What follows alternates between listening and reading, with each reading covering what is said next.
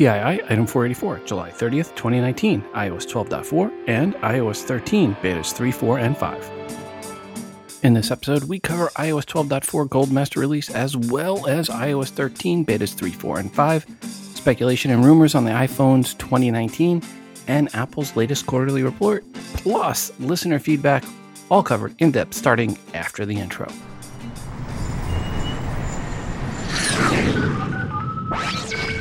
Welcome to Today in iPhone. I like it a lot. Today in iPhone. Hey, Gola! Oh, yeah! my beautiful iPhone, which I never have out of my hand and that I do everything with and has become an extension of who I am. Today's episode is brought to you by Eero. To get $100 off the Eero base unit and two beacons package and one year Eero Plus, please visit Eero.com slash TII and to checkout enter promo code TII. Welcome to the show. I'm your host, Rob, and you are listening to the Today in iOS podcast. First up, I want to thank Jeff for sending in the music you hear in the background. Jeff wrote, Hi Rob, I made this song called Fantasy with my iPhone using GarageBand app. For free downloads and more music, follow me at JeffJ6 on Twitter. Regards, Jeff J. Well, thanks, Jeff, for the music. And folks, I will put the full song at the end of the episode. Also, want to thank John for sending in the artwork for today's show. John wrote the following Hi, Rob. This photo was made with Typorama from my iPad Air 2 running iOS 11.4, and this photo was taken at my sister's place in Vancouver, British Columbia, while I was visiting, and I own an iPhone 7 128 gig. Regards, John Petrie. Well, thanks, John, for sending this in. Folks, you can see this artwork in the free TI app via the bonus button for episode 484 or at instagram.com slash today in iOS and also at facebook.com slash today in iOS. If you have some artwork and or music you have created on your iOS device that you would like to share with the audience, please email it to me at todayinios at gmail.com. Please make sure to include which app or apps you use to create said artwork and or music and if possible, folks, please make them square images. Square images. Really need square images. So I need more images. I need square images. Got a lot of rectangle ones. I need some square ones. And send them in and put TII logo on it. Into the news we go. Apple released iOS 12.4 on July 22nd. So what changed, you ask? Well, according to Apple, quote, iOS 12.4 introduces iPhone migration to directly transfer data from an old iPhone to a new iPhone includes enhancements to Apple News Plus and improves the security of your iPhone or iPad. This update, iPhone migration, introduces the ability to wirelessly transfer data and migrate directly from an old iPhone to a new iPhone during setup. Apple News makes downloaded issues accessible in the My Magazine section, plus offline and online adds all publications in the Apple News Plus, including newspapers, to the catalog at the top of the News Plus feed, adds the ability to clear downloaded magazine issues by selecting History, Clear, and Clear All. Other improvements and fixes, it includes a security fix for the walkie talkie app on the Apple Watch and re enables walkie talkie functionality. This release also includes support for the HomePod in Japan and Taiwan. Unquote. Interesting. One thing not mentioned by Apple is Apple Card, which was expected to be the main reason for iOS 12.4. So, um, yeah, fooled us. Apple did.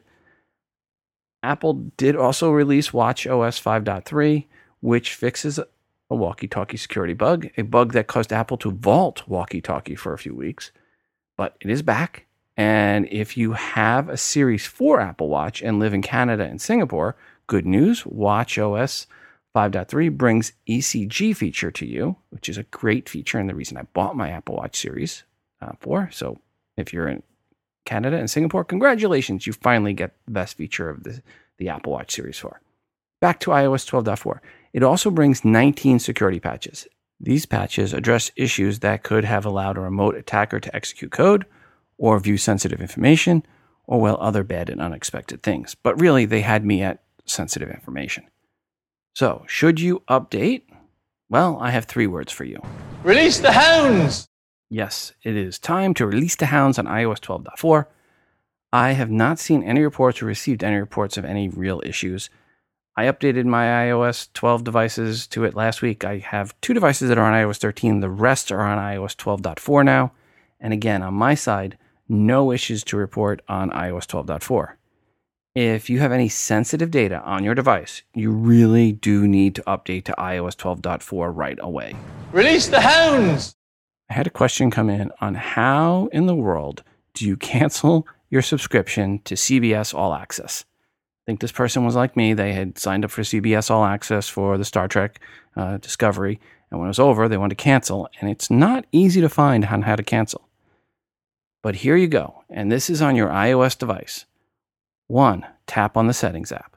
Two, scroll down and tap on iTunes and App Store. Three, tap on your Apple ID at the top. Four, tap View Apple ID in the pop up it may ask you to sign in or use Face ID to sign in. Five, scroll to subscription, then tap on it. Six, tap the subscription you want to manage, i.e., remove. Seven, then tap on cancel subscription. Eight, finally tap to confirm you want to cancel it. So, in all, that was at least eight taps and two scrolls to unsubscribe to a subscription. Nice and easy peasy. If you didn't catch all of that, you can go back to time timecode 0517, so 5 minutes and 17 seconds, and replay this segment because it is not easy to find and it, it's a little buried. If you are paying for CBS All Access this summer, and well, you saw that trailer for Picard, you may have realized that it said at the end there's no need to be paying for CBS All Access until early 2020 when Picard is finally released which, yes, absolutely, I will sign back up at that time. But for now, no need for it, unless, of course, they do release another season of Discovery in the fall, in which case then I'll sign up then. But for right now, there's no reason to be paying for CBS All Access that I can see, at least for me as a Trekkie. Uh, I can't wait for Picard, and when that comes out, I will definitely be signing up. Heck, the only reason I, am keeping HBO now that I think about it, because uh, now the Game of Thrones is over, is John Oliver at this point. So HBO keep John Oliver around. Um, although The Watchmen sure looks good, but if you want to cancel HBO and you're not a John Oliver fan or not interested in Watchmen at this point, the same process for canceling HBO if you haven't canceled that. Apple released a few betas for iOS 13 in the last month. And when I say iOS 13, I also mean iPad OS 13 as well. And the first was on, well, the third, I guess you would say, was July 12th. That was iOS Beta 3. Then, about two weeks later, on, ooh, wow, my New York accent came out there. About two weeks later, on July 17th, Apple released Beta 4 of iOS 13. And then finally, in July, on July 29th, a little less than two weeks later, Apple released iOS 13 Beta 5. Expect Beta 6 to be probably in another two weeks, somewhere in the middle of August, and then another two weeks after that, Beta 7. Traditionally, Beta 5 was where I would start using a no dot update on my primary phone. But this year, I've been running iOS 13 on my main phone since Beta 2. And it's not been all bad. Uh, it's been actually pretty good. Some small bugs and issues here and there. I have to keep force quitting mail and reopening it. But Beta 3 was the least stable of them all, for me at least. Beta 4 was better. So beta 2 was better than beta 3. Beta 4 was better than beta 3 and 2. And beta 5, I updated late Monday evening, so jury is still out on it. Remember, as good as it has been, beta equals bugs. Repeat after me beta equals bugs. In summary, some of the new features found in betas 3, 4, and 5 are there is a new pop up screen for secure recording features in the Home app for cameras. There is a new teaser image for Apple Arcade. Not really sure that's a feature, just a change. There is a new FaceTime attention correction setting if you have the iPhone 10s or 10s Max only. For some reason, the archive button in the Mail app is now purple. The addition of a new Me tab in the Find My app. If you are at the home screen and you long press on an app, there is now an option at the bottom of the pop up menu called Rearrange Apps. Selecting this puts the apps in the wiggle mode and you can move them around or delete them as needed. In the Messages app, previously there was a microphone in the message bar where if you tapped on it, it would record a message. Well, the icon changes to a circle with an audio waveform in it, which is the audio waveform for the word app, or at least that's what it looks like when I look at it. Uh, with the iPad OS 13 beta 5, you can adjust the home screen density for icons, uh, picking between a 4x5 grid of apps or a 6x5 grid of apps.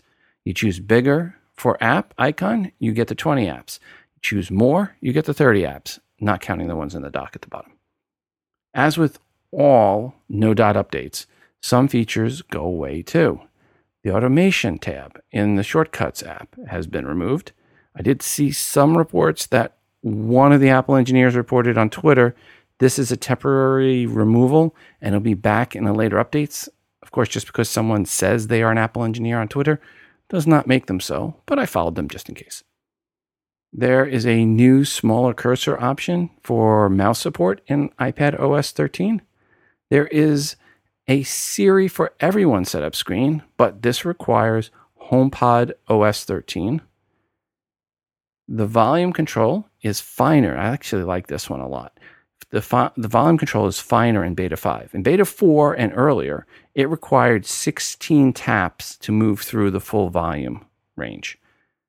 Same with iOS 12.4 and any earlier versions. But iOS 13 beta 5, it is now 34 clicks or taps on the volume up or down to move all the way through the range.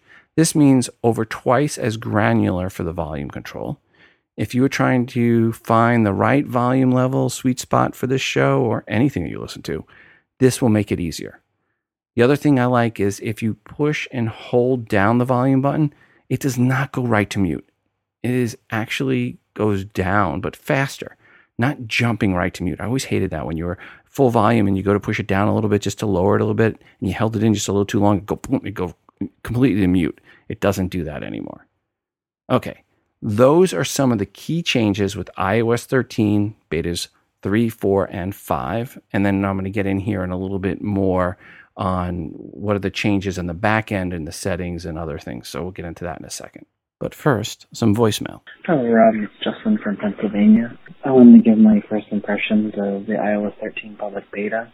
I um, put it on one of my phones, and so far it's been very stable, and I really like the new dark mode it's easier on the eyes at night. It's I much prefer it to night shift. I never quite liked the orange effect with the night shift, so I like being able to have all your native apps blacked out, and I can't wait till the third party support of that happens.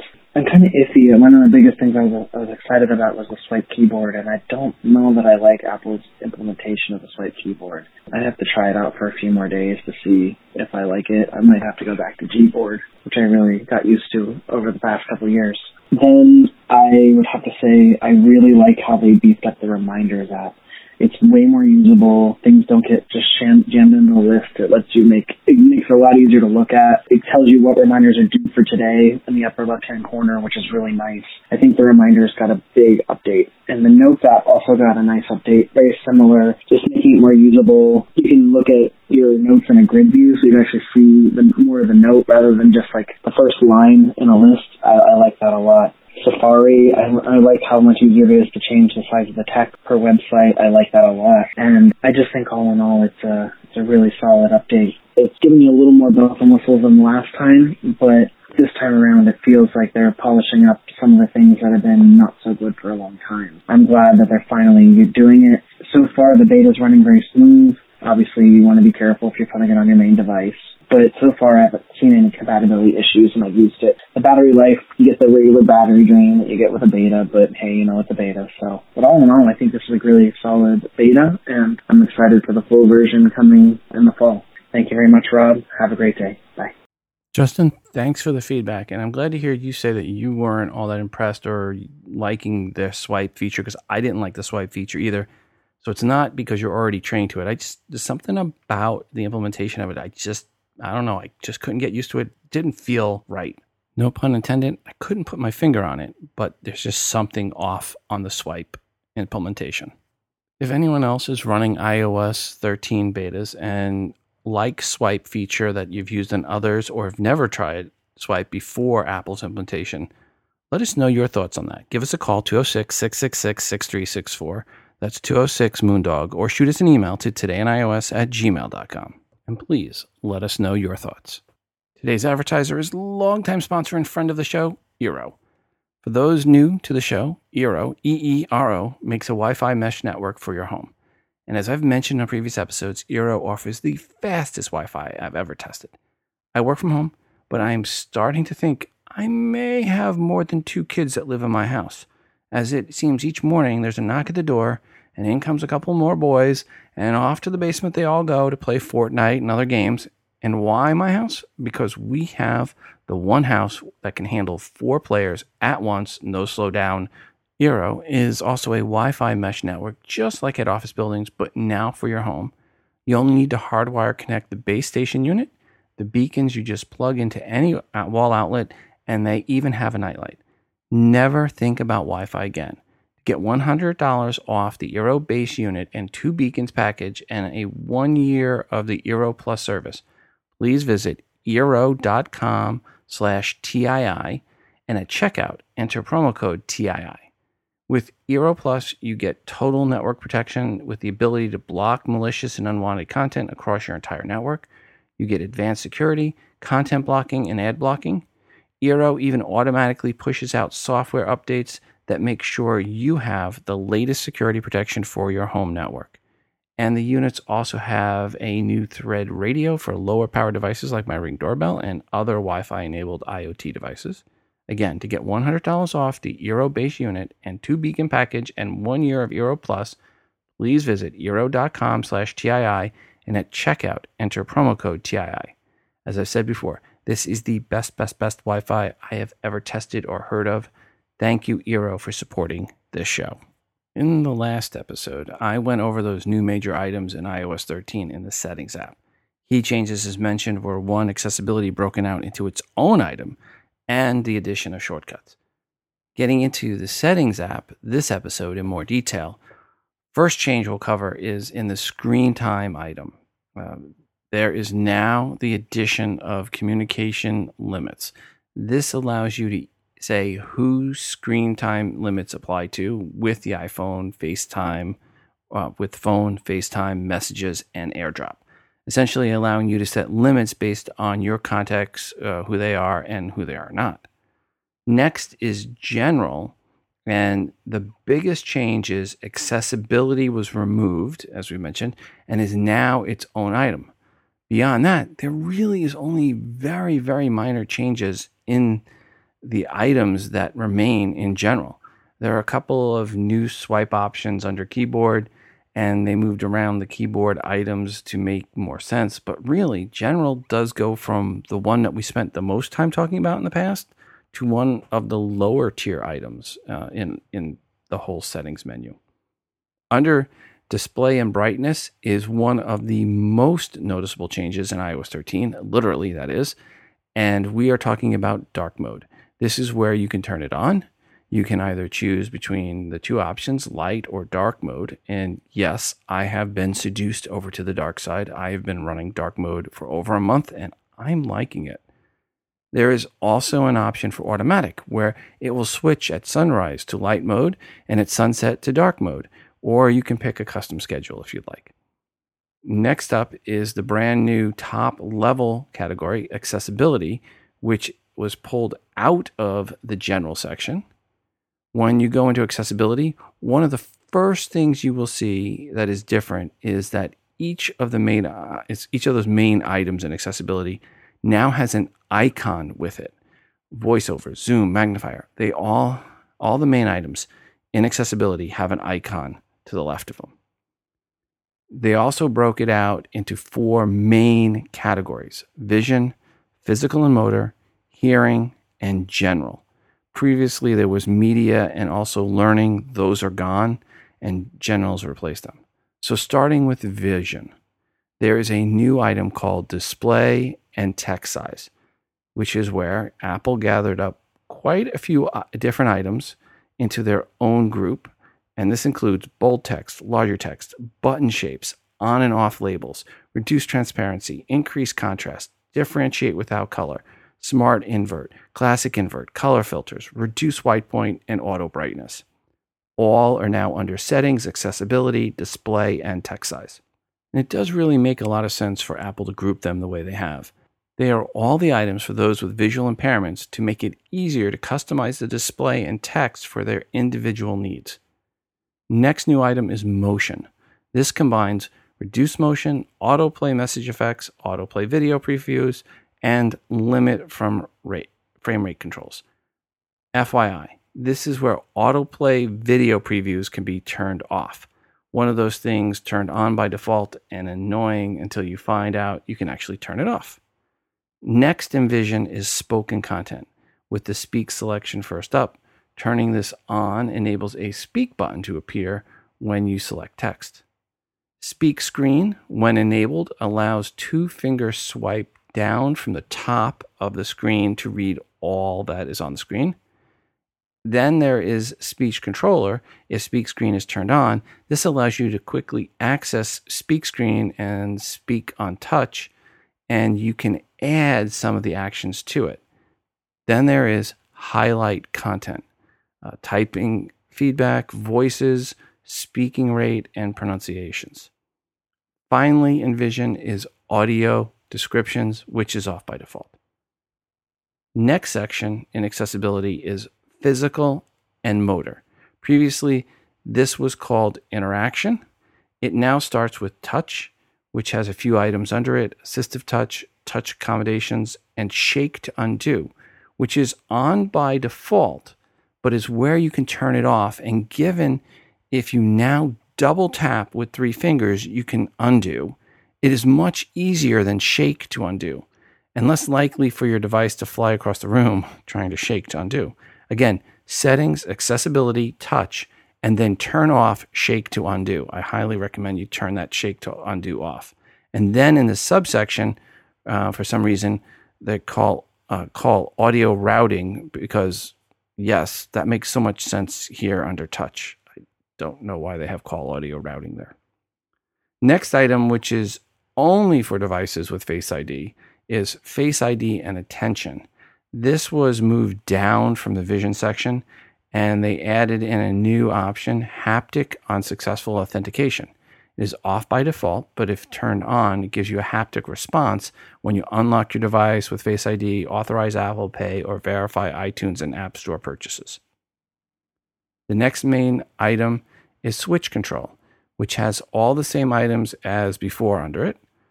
And then voice control, which is a new item and I will not cover it now, as it really deserves its own breakout on a future episode. Voice control allows you to use your voice to control your iOS device. This will be huge for some, as in life changing huge, and will be something others can use as well for productivity reasons. Again, more about voice control on a future episode. Next is side button, same as before. And then next is home button. And then Apple TV remote, which is new. And there is an option for directional buttons. If turned on, says use buttons on the iPad, Apple TV remote uh, instead of swipe gestures. By default, it is turned off. Last item in physical and motor is keyboard.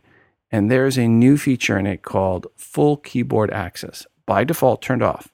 I thought maybe turning this on for iPad, if using the Apple Smart Keyboard, it would finally start and stop playing videos on YouTube.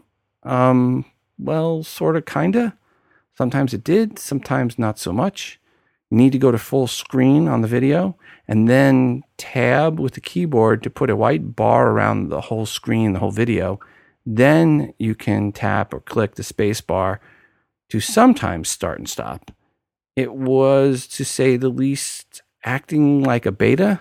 So maybe this will work better when this goes to Goldmaster as we get through more betas here in August and September. Next major category in accessibility is hearing.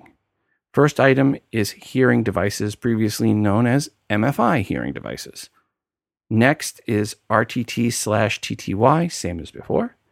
The next is audio and visual. This is where they moved mono audio toggle and balance adjust, and also moved LED flash for alerts, which is toggled off by default. And then the last item in hearing is subtitles and captioning. And the fourth and final category in accessibility is general. No more media and no more learning categories. First item in general is guided access, and followed by Siri and then accessibility shortcuts, and all have the same options as before. That is the full coverage of accessibility with the exception of voice control, which we'll go over on a future episode. If you are sight impaired, finding all these different features and where they moved is difficult. Go back to 16 minutes and 52 seconds into this episode to start re listening to this whole section so you can hear where all those accessibility items were moved around to. I mean, it's great that Apple broke it out, but they did move things around, some of which made a lot of sense on why they reorganized things, some not so much. But again, go back to 16 minutes and 52 seconds if you want to hear this repeat of, the, of all of where all those moves were. Now we're going to go back into the main list under settings wallpaper, there is a new option called dark appearance dims wallpaper, and it looks horrible if your wallpaper is a photo. Well, at least it did for the ones I tested it. Next up is in the mail settings. There are a few small additions. First, flag style was removed. Uh, next, under threading, there are three new items muted thread action, ignore block senders, and then blocked to see who those are that are blocked. Next up, the changes are in reminders. There are a few items added into the settings. Uh, for all day reminders, you can pick the specific time of the day that you get a reminder, and you have the option to show as overdue all day reminders starting on the next day. In the phone settings, there is a new item, silence unknown callers, off by default. If you turn it on, it will silence any calls from unknown numbers and they will be sent to voicemail and then displayed on the recent lists. Ooh, I really want to turn that on. Next is Safari setting, and Apple moved a lot of them around. They have a couple of new categories. But I think the biggest item is downloads, which by default, they are to your iCloud account. But you can change that to your device, which I recommend. And then you can see the file downloaded from a website right in the Files app. So now, if you go to a website and there's a link where you can download something, it will go right into your Files app. I love this new feature. In the book setting, there were a couple of new options. First is reading goals. It will show the time spent reading and other achievement goals. And there is now an option with audiobooks in the book app um, to set external controls to either skip forward or back a certain number of seconds or to go next or previous on the chapter. Podcast settings, zip, nada, nothing changed. And again, next to voice control, that covers most of the changes in iOS 13 for the settings app. Hello, Rob. This is Justin from Pennsylvania. I'm calling to give a follow up. I've been running the iOS 13 public beta and just give my impressions of it. I have definitely run into some bugs, some apps that I use every day that didn't work. So just be a warning to anyone. Just again, you know, the beta means bugs that you always tell us, but also it means apps that may not be able to use. But it's been fine. I'm nothing game breaking for me.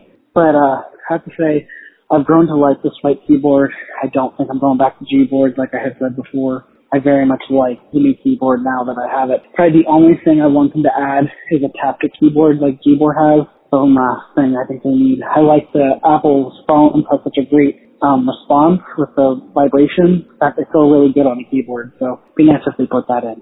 But uh, that's just uh, nitpicky stuff. Overall, I love dark mode. Can't wait till everything's in dark mode all the time. I like it. I like it day and night. I'm not someone that switches with the daytime.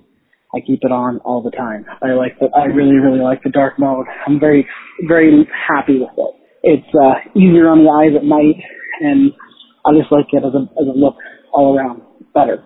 But uh, trying to think of anything else. Oh, I love the new Notes app. I really like it. I really like the reminders app. I think I said that before. I love the new Animoji stickers, which I know you always hate talking about Animoji, but the stickers with the uh, it has the um, mind blown and the hearts rise. I don't know. I like them. I, something silly, but I, I do like them. um, um, all in all, I'm very happy with this release. It has a little more here and there. Siri sounds a lot better. I'm uh, really looking forward to it being more stable. So thank you very much, Rob. Have a great day. Bye. Justin, as always, thanks for your feedback and glad to hear that you are liking the swipe keyboard. It's still something I just couldn't get used to. Again, folks, if you have some feedback on iOS 13, any features, anything that you like, give us a call 206 666 6364. That's 206 Moondog. Or shoot us an email today in iOS at gmail.com. And speaking of email feedback, here is one. Hi, Rob. I was wondering if I bought an unlocked iPhone and sent it to my friend in Australia, could she use it? Does it have to be GSM and CDMA unlocked? Thanks, Aaron in Vermont. Well, hi, Aaron. For the iPhone, let's assume you're going for the top end because you wouldn't want to send a female friend in Australia anything other than the best. So let's assume you're going for the iPhone 10s Max.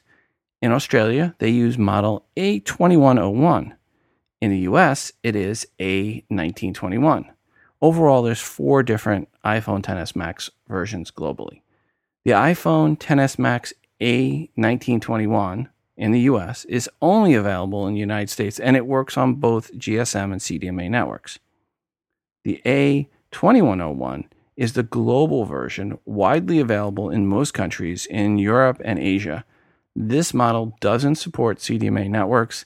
It supports dual SIM cards, one eSIM and one nano SIM card. So, long of the short, no, don't do that. Don't send her an iPhone. Send her money and you know, via PayPal and let your friend get their iPhone in Australia. That will be the best solution. Well, assuming she really is a she and she's not some guy by the name of Steve impostoring himself as a she. So, as long as you know this woman is really a woman in Australia and you know them offline, yes, then send the money. If it's somebody you met in a MeWe chat, you may want to hold off. Back to the email bag. Good morning, Rob. I just want to let you know that I've been using LastPass as a password manager and just recently upgraded to their Families Play. It, um, it seems to work very well. My only concern is that we have a large family and I'd like to have it be able to handle more than six licenses. Thanks. Bye. Regards, Skip Sears. Thank you, Skip. And again, that was last pass one word. Hi, Rob. I use 1Password as I can use it with Windows and Parallels to sync all my passwords on all my devices. Regards, Glenn A. And then 1Password is also used by Brian L. and Rhonda P. And we have this voicemail. Hey, good day, Rob. This is Sterling. I just wanted to give you a call in response to your question about what uh, password manager that I use. And um, this is this is a really, really a neat one. It's called Keeper. And I mean, I love it because not only does it uh, manage my passwords, but it also allows you to be able to put in credit card information and other things such as that. And it also has a, I guess, basically an option to be able to fill in particular, uh, I guess, forms or what have you, you know, with your data. So between the uh, the keychain and Keeper, for the most part, I'm well covered and it makes it really, really easy and simple. And I also use Keeper when it, you know, when I need to generate a password because what you can do, you go in, uh, you open it up, you say you want to create, uh, you know, a new account. It opens it up and it brings you to a portion where you can put your password in, or where you can request a password and you can set the parameters, you know, how many lowercase, uppercase, uh, you know, numbers, special characters, and how many uh, that you want to put in there. And then it'll automatically do that for you. So it's gotten me to a place where I don't even think about it much anymore. Uh, when I have to do something, I just go ahead, do what I just explained to you, and create new passwords, slap them into um, you know the old uh, area or into a new place, and uh, I'm all set. And the only thing that you have to remember is your master password. Just it's just pretty much as it is with the uh, other password managers. But anyway, this thing is great, and you can utilize it where you guys can kind of have a situation where more than one person is on the account. So if something was to happen, and as you probably know, this has happened before, where you know, people have died, you know, and uh, they didn't have any way of knowing what their significant others uh, or their mother or father's passwords were, you know, to get into certain things, and they ended up losing nice keepsakes, like recordings of voices and things along that line. But anyway, I digress. I thank you for your time. Have a good day. Fantastic show. Thanks, Sterling, and everyone else for your feedback on your password managers. Again, we had LastPass, we had 1Password, and we had Keeper. Again, thanks everyone for your suggestions. And now let's get into some official Apple news from the past month. Apple announced they will acquire the majority of Intel's smartphone modem business for about $1 billion, give or take a hundred million. You know, what's that between friends? This gets Apple about 2,200 Intel employees, and most importantly, a nice additional portfolio of patents around mobile communication. Some say this will lead the way to Apple quickly rolling out their own 5G chipsets.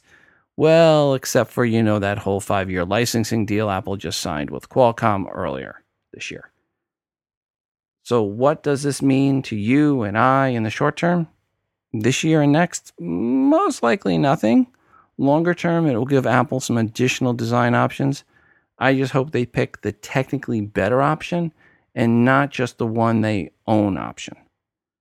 If they can't get to the speeds and performance that Qualcomm offers or get past it, stick with the Qualcomm chipsets. Other Apple news Sir Jony Ive announced he will be packing up his California digs and moving across the pond back home where he'll start his own company, who has as its first client Apple. Yep, Sir Jony Ive is out at Apple, which I'm still not sure how I feel about this. I mean, if the new person puts the HDMI and SD card ports back in the MacBook Pro, then it might not be so bad. But right now, overall, I think it makes me nervous that Sir Jony will not be leading Apple's design team, which means this will be something that's new to Apple without Jony at the helm. Uh, it's been since the mid 90s since they've had someone else running their design team. Hopefully, the new guy does not like dongles and does like ports. This is Aaron. I live in Brooklyn, New York, was at a T-Mobile store in my parents' hometown of St. Louis, Missouri. I'm not disclosing names or anything, but the guy who works at T-Mobile has a second job as a Apple tech for Apple. What he he tests all the apps and he knows how to program, so he gets paid for this. And when I was asking him, saying that no one knows, maybe they do now, I don't know, but uh, he said, I know that uh, the new iPhone will be 5G if he really knows and he's telling the truth, this was a guy who works for T-Mobile and Apple. He tests all the apps to make sure they're working. He showed me his phone with dark mode, and he is not just a developer who gets the pre-tested iOS. He's actually works for them. He's getting paid, so he gets stuff that regular people do not get. So at the end, he said, when I mentioned about 5G, he said the new iPhone coming this year will have 5G. That's just something that someone told me who seems to know. Okay, you have a wonderful day. Keep up the shows. They're great. Thank you. Bye. Hi, Aaron. It seems the guy you ran into at T-Mobile store that is moonlighting for Apple. Um, yeah, leg pulling did he. It is highly unlikely this person has any inside info at all about Apple's plans about anything. And 5G is not just anything, it's a huge, huge, big something. But sadly, most people following Apple at this point disagree with the Apple Moonlighter. According to Ming Chi Kuo, the iPhone 2020 models will support 5G, but not any of the iPhone 2019 models. Ming says both years will see three new models released, same as in 2018. That would be the bigger, the even bigger, and the really, really big version. Sadly, no word on the iPhone SE, or as my wife calls it, the iPhone that is the right size for her. But Ming is saying now that all three versions of the 2020 iPhone will support 5G, but again, none of the 2019 models will. And that's pretty much universal through the whole rumor mill. Or as my kids would say, please say it ain't so because they know daddy is not updating his iPhone this year if 5G is not an option. And right now, I have no plans of updating my iPhone this year because nothing is indicating that it's going to be 5G this year. I would be very, very surprised if Apple releases 5G this year. But let's focus for a few minutes on the 2019 rumors. And for the new iPhones this year, all quote leaked unquote photos of the 10s Max replacements show it with a huge and ugly square camera bump on the back where the three cameras and a and I guess the flash would sit. So either these photos are all fake and they're coming from multiple sources, which in the past has not been the case of them being fake at this point prior to launch. I mean, i.e., two months before launch, the last few years, we've had the photos at this point of what the iPhone was going to look like. Or the photos are accurate, you know, it, it, and I'm, I'm going to assume the photos are, are accurate, and we are going to get a monster of a camera bump on the next version. I think that really is, I, I just can't believe at this point all those photos are fake. Um, so I, I believe we're we're going to see a really ugly camera bump going forward uh, for at least the iPhone 10s Max and possibly the 10s replacements. Not for the replacement for the 10R. It would likely, if it gets any bump um, from the 10, uh, it, it, would get, you know, it'd go to two cameras and you'd see the same bump that we see currently on the 10s and the 10s Max. Um, a couple of rumors had only the 10s Max replacement going to the triple camera, way too large bump um, as a way to differentiate it from the 10s replacement. The screen sizes would remain the same, but the 10R replacement would get bumped to up to OLED, according to a few rumors. Other rumors say not so fast, only OLEDs for the top two priced phones. One new rumored feature is a slow motion video feature for the front facing camera because we so need to see in slow mo that the duck face pose selfie as it slowly and agonizingly comes into perfect position. Yes, selfie slow mo is so needed. Not. Most are saying either way, the selfie camera will be getting an upgrade, maybe even to a 12 megapixel camera possibly even allowing for a wider angle of view. So you don't have to get a stick and get it so far away and get all your friends in. One rumor that continues is that Apple will ship the iPhone with an 18 watt fast charging brick. I thought this rumor was out last year, and it, I thought around this time they had the same rumor last year, and it didn't come to fruition. And speaking of charging, you would also be able to charge other devices it seems this rumor is ripped right from a Samsung commercial. There are rumors that this is the year the iPhone switches to USB C, but only one or two. I think we are another year away from that at best. I think most rumors say no, it's going to stay Lightning this year. Of course, there are rumors about the upgraded processor and improved FaceTime and other obvious improvements that really aren't rumors, just common sense we will recap as we get closer to the Apple event, which right now looks to be either September 10th or 11th. Um, let's just say this a source in the know, i.e., my calendar, right now is saying that the next Apple event will be at 10 a.m. Pacific time on Tuesday, September 10th. So you heard that right. An inside source, uh, we'll call it iCal. Uh, my, we'll call him iCal. My inside source is saying Tuesday, September 10th at 10 a.m. Pacific time is when the next Apple event. Expect to start seeing some blog posts with reported sources in the know also reporting this. The new iPhones would be in users' hands on Friday, September 20th, according to my source, iCal. Also, iOS 13 will go live on Tuesday, the 17th of September, for the Goldmaster release to the masses, according to iCal. Hi, Rob. It's Joe in Cebu, Philippines. It's been quite a long time since I phoned in, but I have good reason. I need to know if any of your listeners have experienced the same problem that I'm experiencing with my 8 Plus. The other day, I was um, out of the city and I had LTE on and I was listening to an internet radio program and went to sleep because it was, you know, late in the morning. And then I woke up and found my phone saying no service. So I checked with my carrier, no updates available. It's prepaid, so I have enough balance. I switched SIMs. I did everything on the list, toggled the airplane mode, rebooted the phone three different ways. I redid the settings, took it to Apple, did a hard reset, nothing. It still says no service. And I also checked to see if the phone, it's an unlocked iPhone. I got it in Japan two years ago.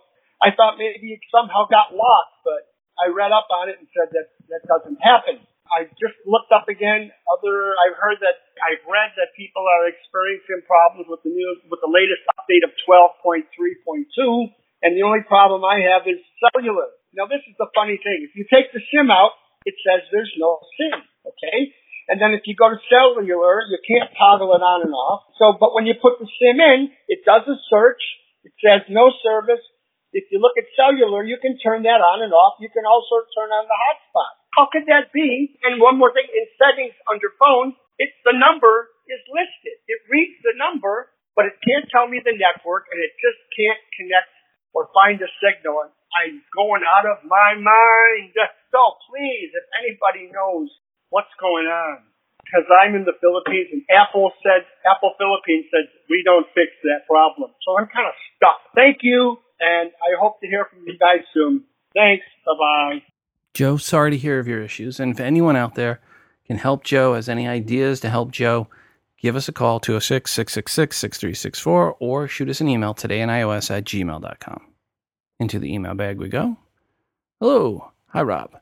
Thanks for breaking down some of the new features of the iOS 13 beta and iPad OS 13. Wonder if iCloud Keychain will have family sharing support. Would like to be able to share certain passwords with my family. Regards, Robert from Long Island. Robert, thanks for the email. And earlier in the show, Skip Sears told us about LastPass, which does allow you to share passwords with families. But if anyone has tried in iOS 13 to do a family share, I'm not aware. I haven't tried it because I, I, don't have that set up. But if anyone has tried to do family share with Keychain, let us know if that worked.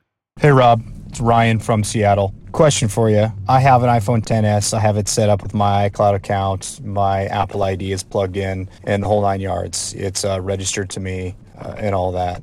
I have a work phone, an iPhone 8 that my work has given me that I have never plugged in my Apple ID, never registered my personal iCloud account with it, nothing like that. However, when my wife FaceTimes me, both of my phones ring my personal phone and my work phone ring, telling me that I have a FaceTime call that is coming in. Any idea why that's occurring to you or your listeners? Uh, for the life of me, I don't know why that's happening.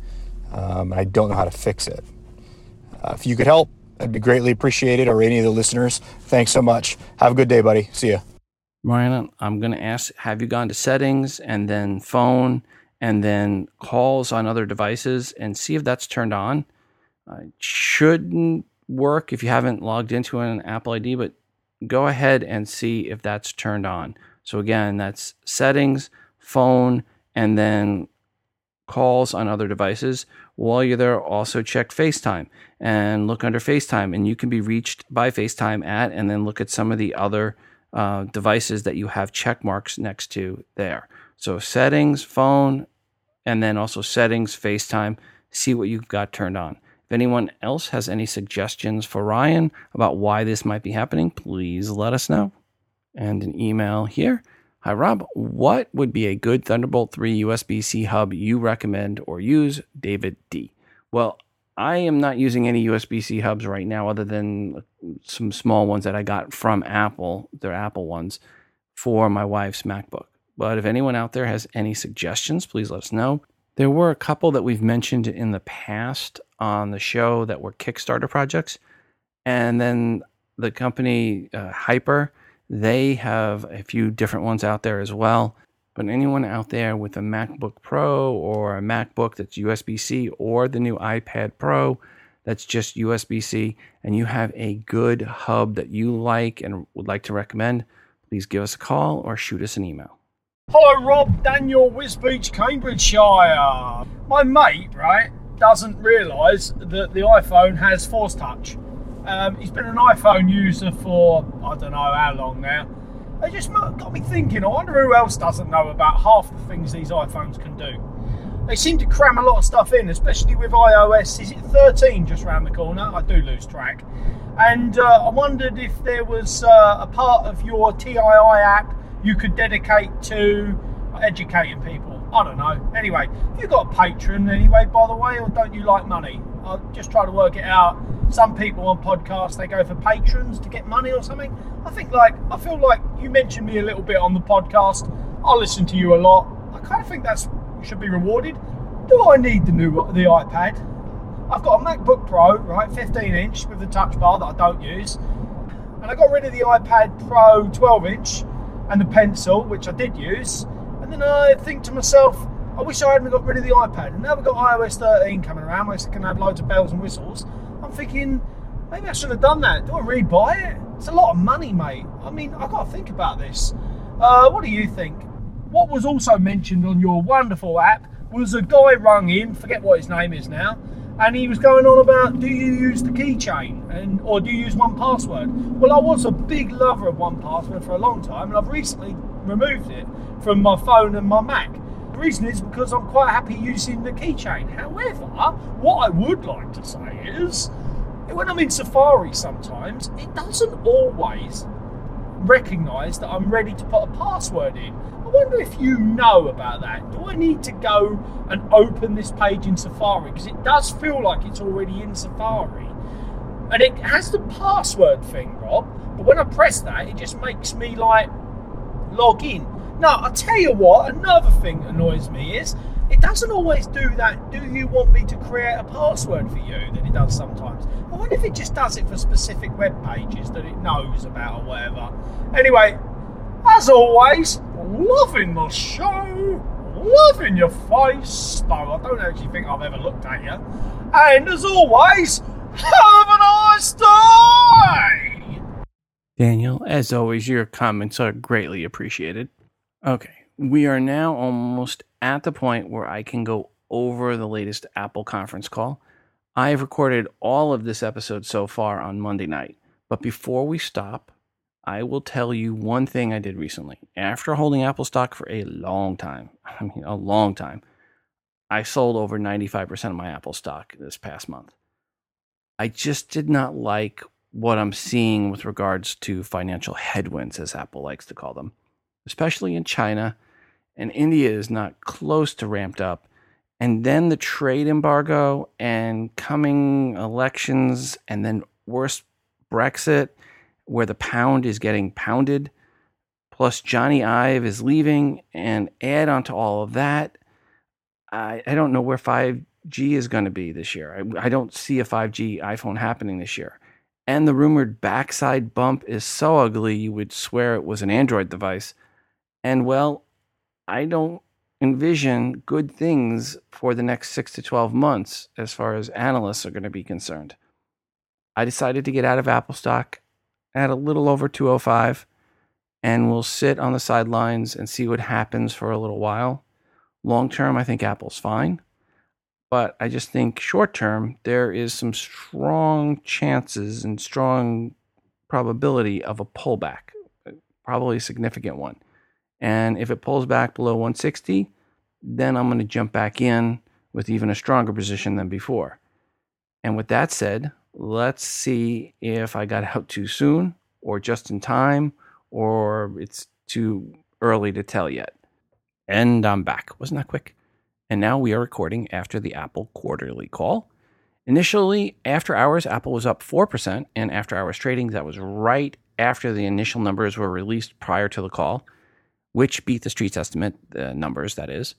And after Tim Cook and team explained those numbers and talked about the future, and Tim battled allergies, Apple shares were up 4.5%. So I guess some allergies will cause your stock to go up half a percent. Um, so yeah, maybe I should have held on to the shares a little bit longer. Oopsie. Per the call, here is what was revealed. Revenue last quarter, $53.8 billion versus 53.3 billion a year ago and $58 billion uh, last quarter. That was their best June quarter, or whatever you call it, fiscal Q3 quarter ever, which is calendar Q2. Total cash on hand 210.6 billion, down 14.8 billion for the quarter from 225.4 billion.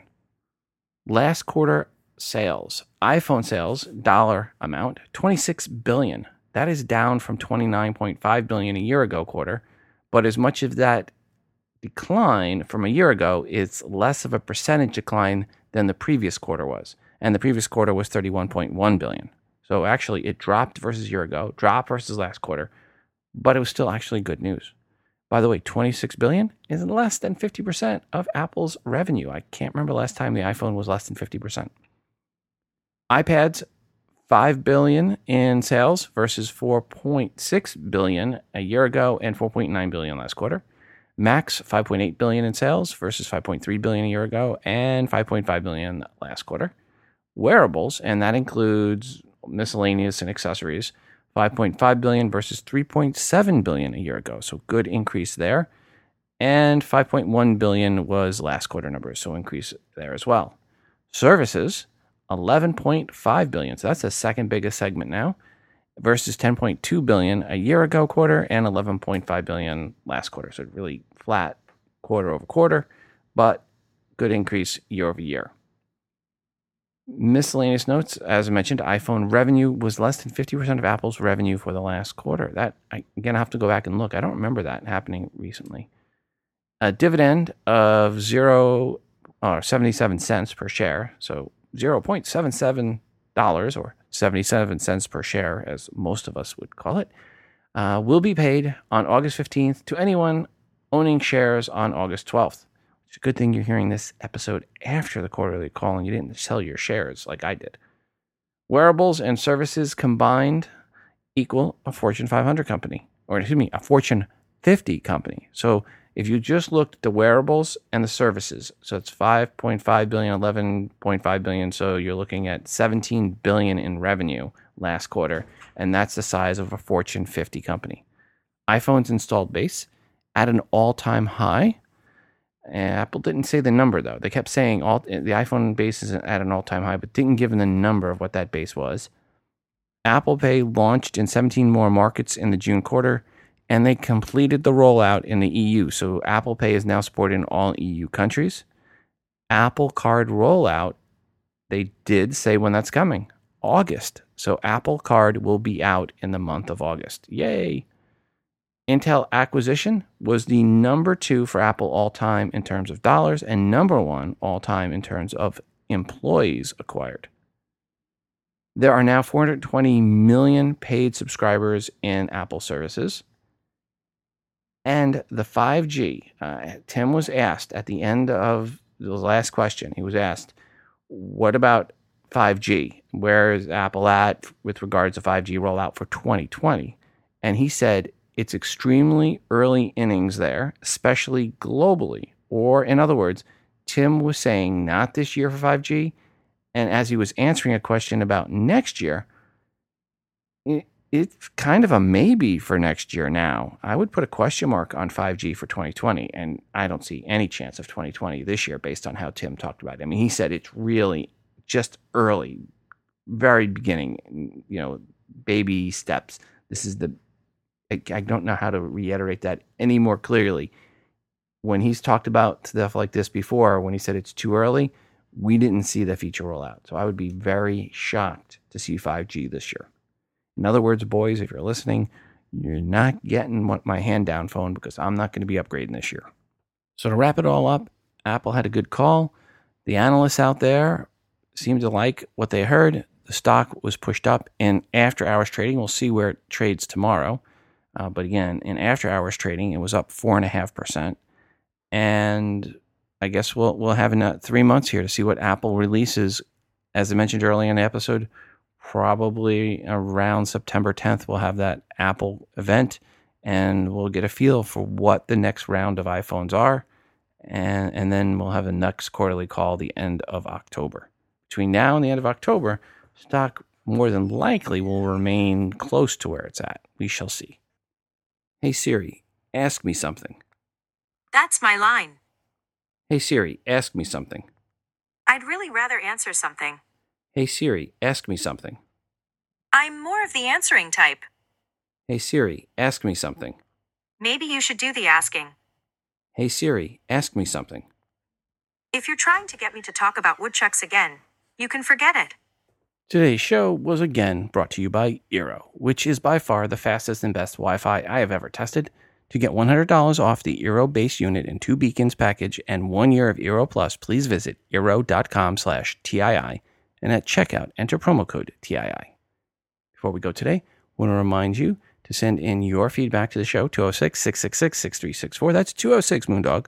Or record your feedback and email to the show at todayinios at gmail.com. Feedback can be a question or comment per something someone else said on this episode, or it can be a question or rant you have about something else, an app, a product review, good or bad. As long as it is iOS related, it is welcomed. I'm always looking for new artwork to feature that you've created on an iOS device. Just put some TII branding on it and send it in, please, and make it square. And of course, we are always looking for more music created on an iOS device to play on the show. This is your show, and your feedback is greatly appreciated. And don't forget to check out our moderated MeWe community by going to todayinios.com slash community. When you go there, you need to request to be added. I have two questions. The first one seems to quickly weed out the Android fanboys. I ask, which is the better OS, iOS or Android? And the idiot Android fanboys can't bring themselves to say iOS. They say either, both, or Android, and instantly they are rejected. So, yeah, it's a nice, safe Android fanboy free zone, and you can ask questions or post articles about pretty much anything Apple iOS related. A quick reminder if you are an app dev or an iBook author, email me if you want your app or iBook featured in the promo giveaway segment for free. Just email me five promo codes or more to give away. Simply email me at todayinios at gmail.com and please include a 60 second or less audio review of your app or iBook indicating you are the dev or the author. Also, when you send in the promo codes, please make sure to let me know when they expire. Finally, check out the TI app, which is free to you search for TII in the iTunes App Store is best way to consume the show and to get push notifications each time a new episode of TII is released. It is fully voiceover friendly, of course. Please go right now and download the TI app or get the update. Until the next time, I'm your host Rob, reminding you to phone different. This show is hosted on Libsyn.com and part of the Libsyn Media Network. If you are looking for podcast hosting, go to Libsyn.com. That's L I B S Y N.com for hosting for your podcast and creation of your own smartphone app. The Today in iOS podcast can be found everywhere you listen to podcasts. That includes Apple Podcasts, Spotify, Pandora, Overcast, Stitcher, and everywhere else you listen to audio.